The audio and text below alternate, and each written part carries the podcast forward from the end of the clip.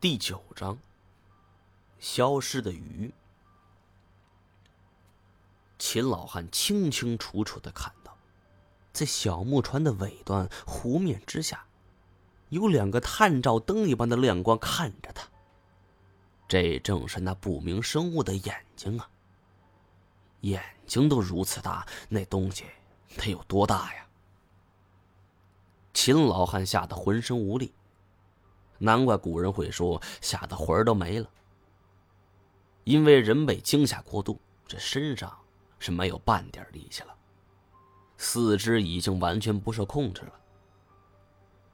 秦老汉在东湖这边已经干了十几年了，这片湖他是最了解的，他在这儿花的心思比花在儿子身上都多得多呀。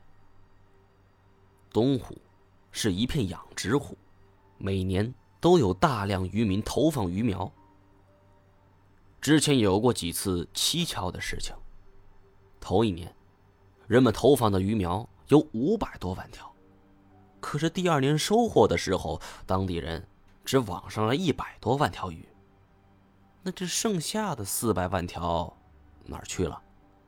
村民们茫然不解。有人说是被调走了。但是秦老汉心知肚明，虽然东湖每天不乏钓鱼的人，可全村总共就百十来户，就算全村人都来了，也不可能在短短一年之间钓走四百万条鱼吧。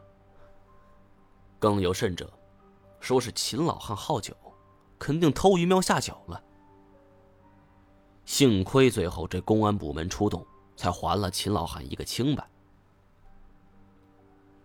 眼见鱼苗失踪的事情没了下文，村民们除了自认倒霉，这事儿也就慢慢过去了。第二年，继续投放了五百万条。不想这一次更加过分。一年过去，人们收获的时候，发现东湖中的成型鱼苗只有区区八十万。这一下，村民们急眼了。原指望着靠山吃山，靠水吃水，没想到东湖非但没让村民们吃上饭，反倒让他们连续几年往里边赔钱。众村民群情激愤，要求公安部门彻查此事。相关的林业部门、公安部门三番两次来东湖勘察，最后得出一个结论。禁止村民们往东湖里投放鱼苗，说是这水有化学药剂，不适合鱼类生长。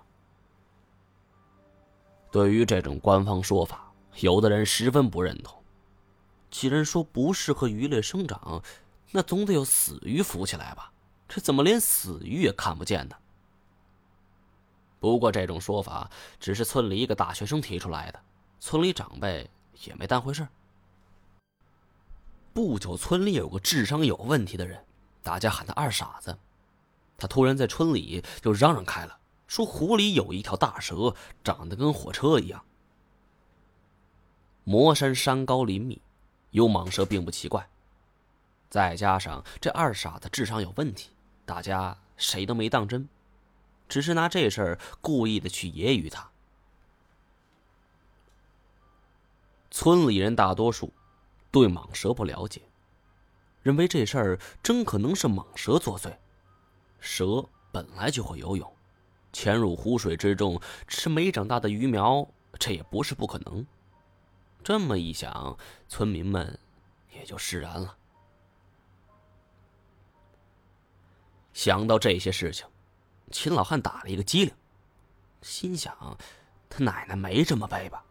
传说中的大蟒蛇让老子给遇到了。他彻底相信了二傻子的话。不过现在看来晚了。水下那东西两只眼睛跟探照灯一般大小，按照这个比例，这家伙全身重量得跟一辆货车差不多。秦老汉想要划船回去，可是全身再无半点力气。只是跪倒在船上，心头叫苦不迭。这一把老骨头，没想到临时喂了大蟒蛇了。他闭着眼睛，不敢睁眼。可是过了好久，也不见那条大蟒蛇从水里扑出来。又等了好几分钟，秦老汉干脆睁开眼睛。尽管有着浓浓的雾气，可这时天还没完全黑下来。他十分清晰的看到，围绕着湖水中心的废水区，有一条巨大的黑色影子，围着自己的小木船在打着转。这东西尺寸看上去足足几十米长，相比之下，秦老汉这船就跟牙签一样。他啊呀一声摔倒在船上，双手合十，磕头如捣蒜。观音菩萨，玉皇大帝，秦老汉，我一辈子没做过好事，但我不是坏人，饶过我吧！咚咚咚，在船板上，一个头接着一个头。磕得震山响，不知道是凑巧，还是心诚则灵。秦老汉这一通磕，竟然还真奏效了。磕了几十个头后，湖水渐渐止沸，那条大蟒蛇也不见了。尽管湖面还是雾气笼罩，秦老汉却终于松了一口气儿，感觉是压在自己身上的大山。突然被搬走了，整个人瘫倒在船上，喘着粗气儿，出了一身的白毛汗。锁龙诀本集完，请听下回分解。